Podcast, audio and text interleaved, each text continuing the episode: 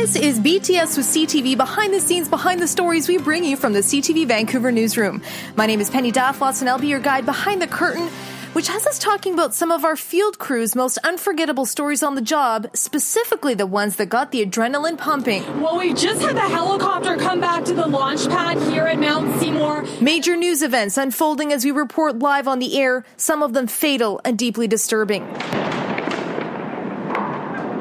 pursuing those accused of heinous crimes. The charges include sexual interference, sexual exploitation, living on the avails of a juvenile, and trafficking a minor. But working in the field can also get the blood pumping by being in the air instead of just on it.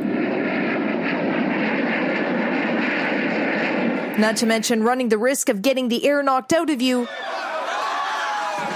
in the dangerous bedlam of a riot. We're going to start with reporter Nafisa Karim. I know you've got a lot of adrenaline pumping stories, but what would be your number one? I think the most adrenaline I've ever felt was we were at a standoff outside the Starlight Casino. This was November 2012, so I was actually filling in on the morning show, so I was sort of new to that role, anyways. This was a five hour standoff. The report was it was an armed man, a domestic dispute of some kind. The emergency response team was outside the casino and they were trying to negotiate with him. And we'd been there for hours. It started at six in the morning. And all of a sudden, we heard a series of bangs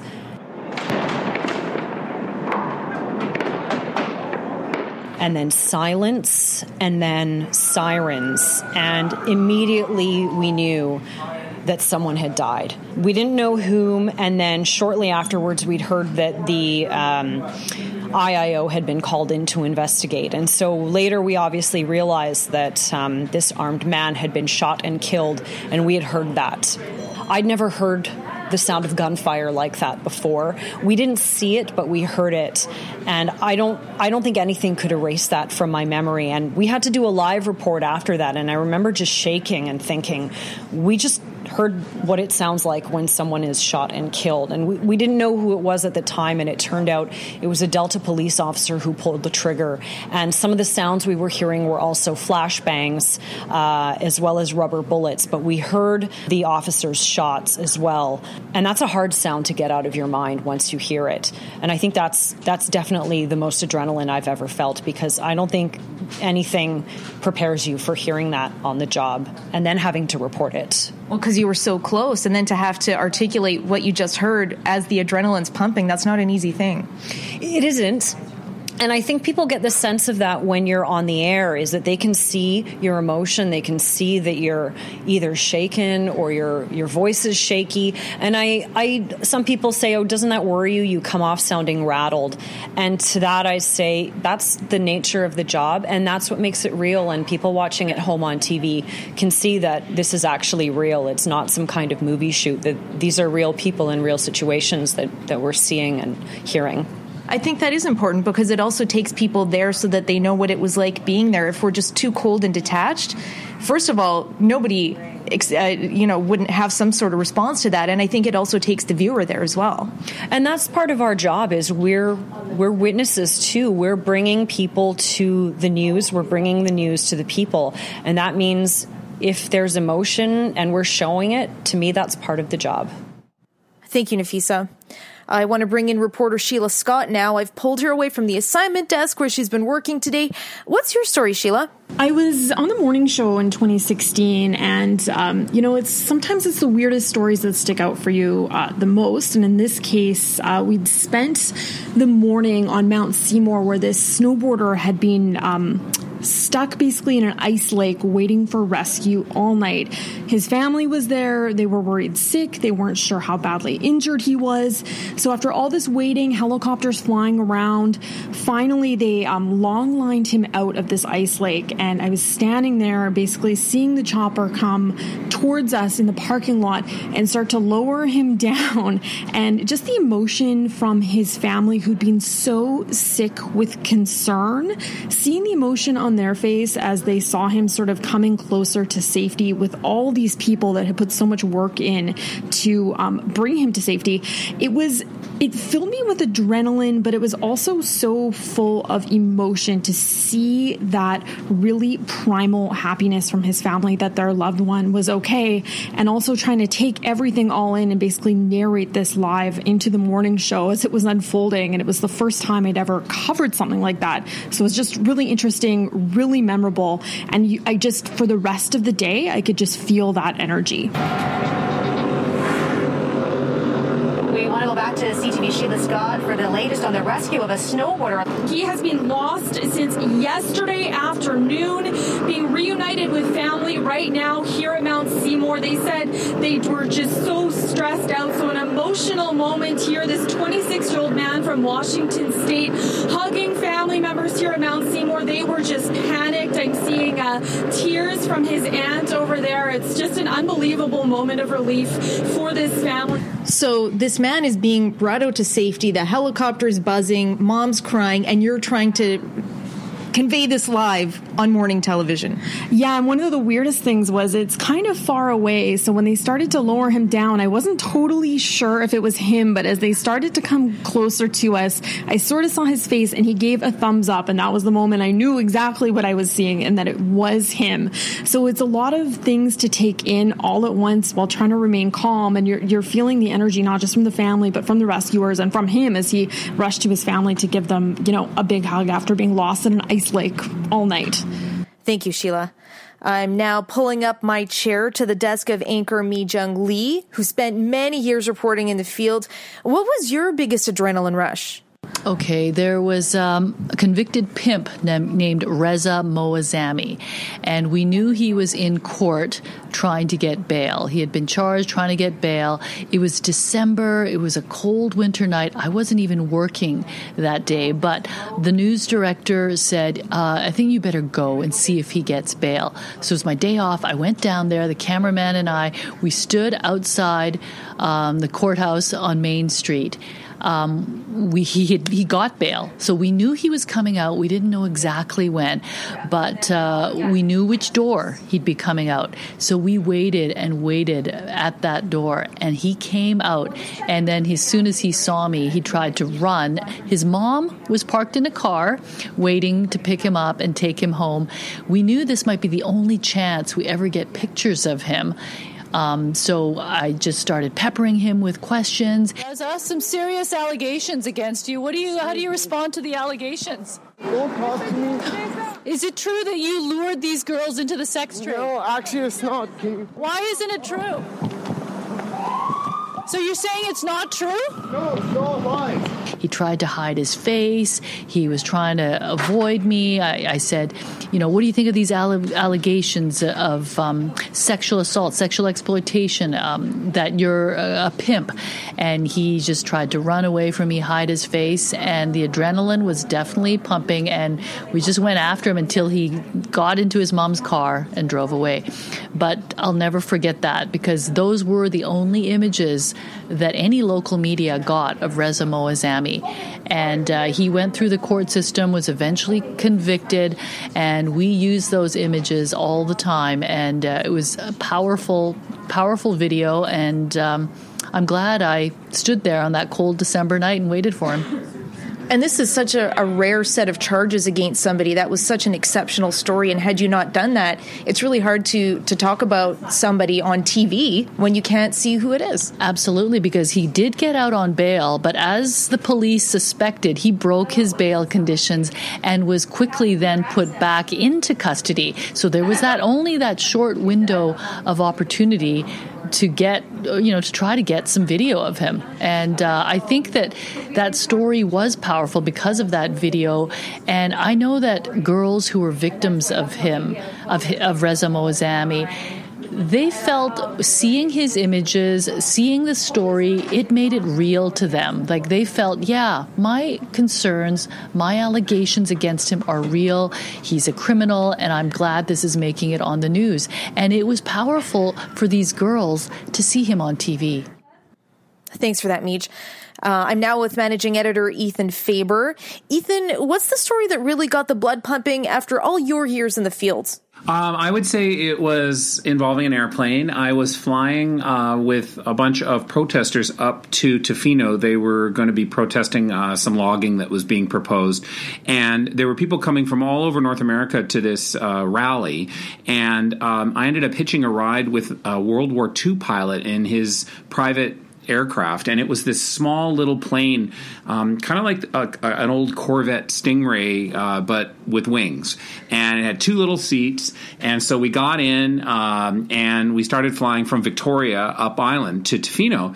And this guy was a great character. He used to land on aircraft carriers in the Battle of the Pacific. He had all these incredible stories. Anyway, as we were coming into land in Tofino, we're making our descent and aiming at the runway. He calls out, uh oh which is not what you want to hear when you're in a small aircraft. And he says, We're going a little too fast. I need to lose airspeed quickly. And I'm like, okay, do what you got to do. And he pulls on the you know, the joystick or whatever, and suddenly we're not pointing at the runway anymore. The nose of the plane is pointing perpendicular to the runway, like to the left, and so our wing is now aiming down the asphalt and we're still descending in that direction. We're just not pointing in the right direction. And I thought to myself, unless the wheels on this aircraft are like shopping cart wheels, uh, it's not going to be good if we touch the ground. And we were getting very close to the ground, like probably below 100 feet. And we're still not pointing up the runway, we're pointing sideways. Obviously, at that moment, you say to yourself, well, I got into reporting because I wanted to have experiences, and I'm having an experience, but I was only about 30, and I thought this is a little too soon to go out. Uh, and at the last second, he yanked on the joystick thingy again, and suddenly uh, the plane spun in the air, and we were pointing in the right direction, and bam, we landed. About a year later, I was chatting about that landing with my father in law. Who happens to be a retired fighter pilot for the Canadian Forces. And I told him that story, and he looked at me and he said, That is a maneuver that is totally not allowed, totally banned, totally dangerous, but it was used frequently in World War II by airplanes that had to land on aircraft carriers, usually under fire and only one chance to stick it. So he said basically you experienced uh, a wartime air uh, maneuver and you're lucky to have survived it, but it uh, when I look back at it, I realize I was in good hands. I mean, this guy uh, clearly had nine lives, and and I'm grateful that I made it. And I would say it's definitely the big adrenaline rush uh, that I think about sometimes. Thank you, Ethan. And I guess this is a good time to tell my story. In 2016, my boss, our assignment editor Scott Bills, called me up and said, "How would you like to go in an F-18 Super Hornet for a story? You've you've got to decide quickly because it's happening soon." Now, I don't know a lot of aircraft, and I thought that this was like some sort of World War II era aircraft like the Snowbirds. And so I said, sure, that sounds great. I always wanted to go on a Snowbirds flight, so I signed up. It turns out it was an hour long flight in a state of the art fighter jet that uh, Boeing was trying to sell to the Canadian government. So they'd gone to the Abbotsford Air Show where they were doing a whole bunch of uh, demos, a bunch of different shows, and they were offering a handful of reporters to go. And I ended up uh, meeting Boeing pilot and former U.S. Navy fighter pilot John Toonces Tugas. He um, took me in a flight simulator first. I thought everything was going to be fine. And then I started getting really nervous when I got into the flight suit. I was told I could not wear any makeup because they were worried that with the oxygen mask on my face that a little slight spark could um, catch the makeup on fire. Uh, apparently, men also have to be clean shaven when they go on a flight like this. Uh, for uh, those reasons, they're worried that uh, something could happen. So that's just a you know a great tone to set when you're getting in this uh, multi million dollar uh, aircraft. So I got suited up in an anti G suit. Uh, got strapped in. They show you the parachute. They discuss what's going to happen if the aircraft goes down, if something's wrong. There's an emergency beacon. I'd be tethered to the pilot. I'd never be by myself. So this is really setting the tone. Everything's going to be great. But what was most nerve wracking for me is I suffer from migraines, and I was really worried that the change in air pressure and altitude could trigger a migraine and that I would um, vomit in my oxygen mask, which in other aircraft, uh, I, I, ended up going in a snowbird flight a couple years later, and um, they don't take you high enough that you need the oxygen mask in those flights, but for the Super Hornet, you do. And so the whole time I was anxiously thinking, oh God, please don't let me get a migraine. Please don't let me vomit in my oxygen mask, and then they'll have to cut short the flight. Well, it turns out uh, Toonces has taken a lot of these what they call VIP flights, and he's a really smart guy. And uh, you know, as we were doing an afterburner takeoff in Abbotsford, um, he was asking me to point out local landmarks and uh, talk to me about talk to him about where I grew up, and just uh, really made me feel at ease. So before I knew it, we were screaming towards downtown Vancouver in a fighter jet. Um, and then it was just the most magical experience. The adrenaline that I'd been feeling at the takeoff, um, you know, really died down uh, until we went back uh, around. We did a loop of downtown Vancouver, went back to Abbotsford, and then did some aerobatics around Mount Baker. We're talking. Uh, sideways turns, flips, uh, all sorts of things. And of course, being that the whole point of this flight was that we were supposed to um, see how state of the art the aircraft is and that it needed minimal training, I had to turn at the controls.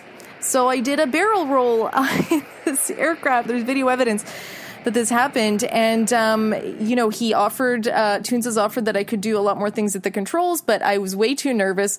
So, um, you know, he just finished, you know, showing off all these amazing pirouettes and, and beautiful things. And then the flight was nearing a close. The hour was almost over. And he said, um, you know, here's your chance. We discussed this. And he said, do you want to try a maneuver where we pull seven G's in a turn? a really tight turn going down towards the earth, hurtling towards the earth. Um, most of the flight was about uh, three and a half G's was the maximum which was already quite a bit of pressure. And uh, so I decided, yeah, let's go for it. And barely had the word yes escaped my lips, then all of a sudden, down we go. And they train you when you do these other turns. You have to clench your, your leg muscles and your ab muscles to force the blood from your feet uh, back up to your brain so that you don't pass out. And seven G's is a lot of force. So we're talking that uh, when space shuttles are re-entering orbit, uh, that's the type of G forces that they're dealing with. And I tell you, the adrenaline was coursing through my body as I was trying not to black out. The edges of my vision were going dark. Uh, but I stayed conscious and I managed to climb out of the aircraft at the end, uh, wobbly legged, uh, but the barf bag was not used and I got some pretty significant bragging rights uh, after that. I think there's a certain cameraman in the newsroom who calls me Penny Danger after that experience. Um, let me bring in reporter Scott Hurst now. Uh, Scott, you had a pretty fun story up in the air, uh, then on the air while you were living and working in California. Mm-hmm. Yeah, I set up several days of stories called Extreme Santa Barbara to see what people were doing that was fun and extreme.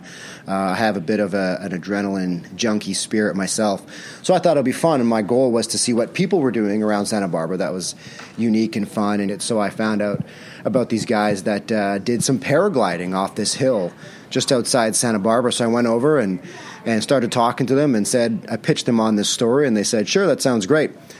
Bit of a miscommunication, and it's awesome about this job is that you never know what you're going to do on a daily basis. And so I had set it up thinking I was going to feature these guys learning uh, how to uh, paraglide and teach people how to paraglide. Turns out when I get there, the instructor says, All right, we're going to teach you how to do it, and you're going to fly by the afternoon. And knowing me and my adventurous and kind of outgoing spirit, I was like, bring it on. Let's do this. This is not what I was expecting, but uh, by the afternoon, I was flying two, three hundred feet in the air all by myself, and the instructor was talking to me from the ground. And sure enough, the story became about me learning how to paraglide. And what was it like, though, trying to report as you've got this crazy adrenaline rush going on? Yeah, it was fascinating. When I was up in the air, um, it was actually very calm and peaceful. The adrenaline wasn't pumping when I was two, 300, 400 feet in the air. It's when I got on the ground and I successfully landed. Um, my friend, who was the camera operator, uh, looks at me as he's rolling and says, "How was it?" And that's when I kind of had to think, okay, now I'm now the adrenaline's pumping. I've landed safely, and now I have to explain to him what it was like up there. Uh, so actually, wasn't when I was at the highest point. Uh, is when as soon as I landed and I was safe on the ground is when I realized what I had actually just done after only two three hours of training, and then I had to say to him um, on camera as well, not just him, but he's rolling. It was fascinating and, and frightening and, and invigorating and got the adrenaline pumping for sure. Thank you, Scott. Now to another Scott, videographer Scott Connerton. You had a pretty intimidating experience in an aircraft. It was a a shoot where six or seven snowmobilers were caught in a avalanche in Fernie, and we had to travel, you know, for breaking news. And the satellite truck rolled all the way from Vancouver all the way to Fernie, uh, nonstop driving. And then I flew with another uh, reporter, Stephen Smart, at the time. And that's when you know the rescue was happening. And I remember going up in a helicopter, getting some aerials. Um, because we had to pull the feed with all the uh, stations that were there. Taking the doors off this little helicopter, and we are climbing to get some aerial viz of where this happened. And yeah, you could see the snowmobiles that were in the uh, debris and everything that were just trapped in there. You know, get the seatbelt on and hang your feet out the edge. And you know, it's winter. It's it's freezing. Well, I'm not sure what the temperature was, but minus 20, minus 30 up there, right? I put on my gloves and bundled up or whatever, and like everybody nominated me to go up. So I was like, okay. And then, uh, yeah, we had this little putt putt helicopter that made it up there, and it was quite a ride, that's for sure. Thank you, Scott. Um, switching gears now to another videographer, Sean Foss. Uh, you were the man on the ground during one of Vancouver's riots. Um, it was uh, in 2003, and I was um, called out to something that happened at uh, GM Place. It was uh, Guns N' Roses was supposed to be playing that night. Uh, they canceled their show, and so everybody was starting to get very restless. And by the time I showed up, within minutes, everything was already kind of quite crazy. I guess the, what was most memorable was not necessarily about what was happening there, but the amount of different things that uh, translated into different news stories that, that came out of that was most interesting to me. And like when I first showed up, in the distance, I could see the cops beating up this guy with a with a billy club. It turned out that he was a father going to pick his daughter up, who had called and said, "Dad, this is, the concert's crazy, everything's crazy. Come pick me up." He went and picked her up and ended up getting beat up by the cops, and so that ended up being a quite a large news story. And then I could hear, you know, the windows glass smashing up top, and so I squeezed my way up to the to the upper levels of which is now Rogers Arena, and they're taking the big metal um, barricades and they're smashing them through the windows. So that was a big deal because they were getting entry, uh, access to the inside of the building. And then the next thing that happened, I was kind of shooting some other stuff over this way, and I kind of feel this this somebody kind of come burst in past me, and it was a cop that was coming by, and he had his billy club in his hands, kind of like a cross check of a hockey stick and right into this guy that was standing in front of me and knocked the guy's teeth out. That ended up being a news story because that guy also was trying to get out of there and in all the mayhem. And I guess the, the craziest part of the night was we were down by the box office and people had smashed the concrete garbage cans and they were hurling. And so I was kind of holed up in there with another camera. I think it was Steve Lyon from Global TV and a couple of cops. And we were sort of hiding behind the pillars at the box office. And these monstrous chunks, like I mean, the size of a volleyball in some cases, were were being hurled at us, and and I that that was kind of at that point I was sort of worried that something something might happen, but there was all kinds of stuff. I mean, there was all kinds of craziness. People were shooting off Roman candles at us. It sort of reminded me of the Stanley Cup riots. It wasn't as large of a scale, but the amount of news stories that came out of that particular event was quite uh, astonishing.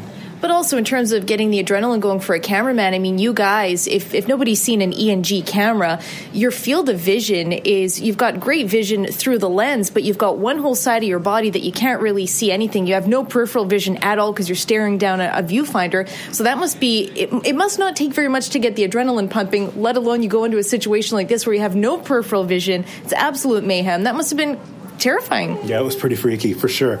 Yeah, and you don't know. It's way before like the police even sort of knew what was happening because it was the it was announced that the show was canceled, and then people immediately went off. So I don't think that there was people. I don't think that the, that anybody was prepared for it. And so, yeah, to be called into this, that the concert's been canceled, you need to go there and see what's happening. And it was already mayhem. Yeah, it gets the blood pumping, but you just kind of go, oh, you know, just hope people are nice to camera guys and you go in and just try and get, and shoot it the best you can and, and uh, as safely as you can. Yeah, but that was definitely a rush. Yeah. Thanks, Sean. Uh, finally, now, videographer Gary Barnt, and you got some of the most memorable video on June 15th, 2011. Uh, a dark day in Vancouver's history and uh, a real rush for you as a cameraman. I was on Chopper 9 duty for the final few games of the Stanley Cup playoffs when Vancouver was uh, playing Boston.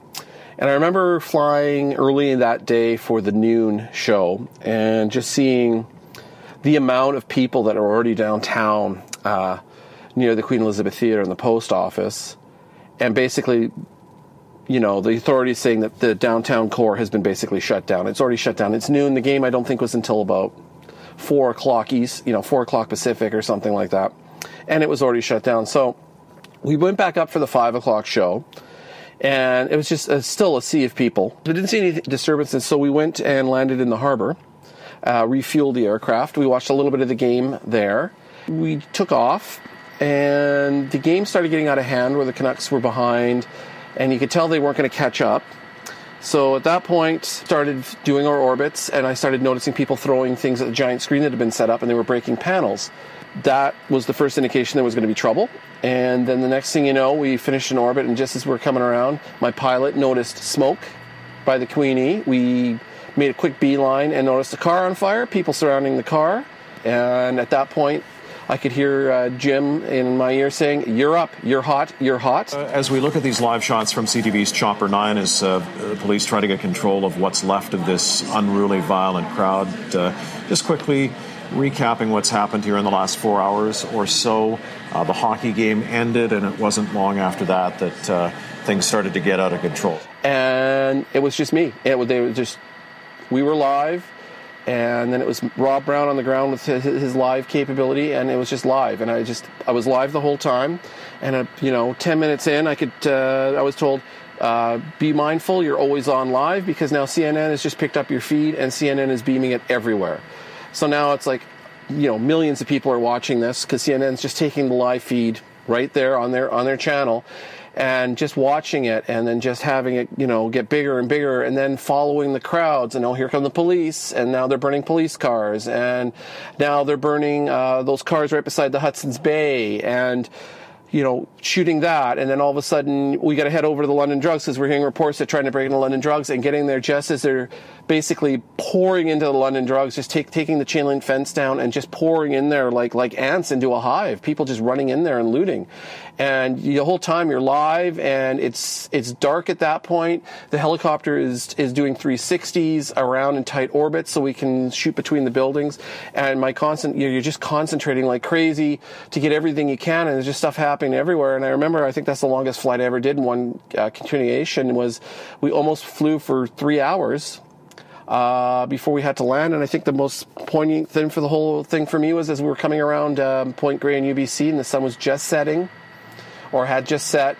And the shot that they took, and it's probably the shot that everybody will remember, is a beautiful shot of downtown Vancouver with the trees in the foreground and plumes of smoke coming up from various parts of downtown, looking like it had just been shelled in a, in a war movie or something. And I think that's the one image that will always stick with me on that, and that was certainly adrenaline pumping. And on that note, I want to thank Gary, Sean, both the Scotts, Ethan, Mijung, Sheila, and Nafisa for sharing the stories that gave them an adrenaline rush in the field. I also want to thank Adam Lee for his support with archival audio this week. And thank you for joining us on BTS with CTV. Is there a topic you'd like us to cover on a future podcast? Email me, bts at ctv.ca. And if you like what you heard, please subscribe for more insights, tidbits, and the stories behind the stories. I'm Penny Daflos.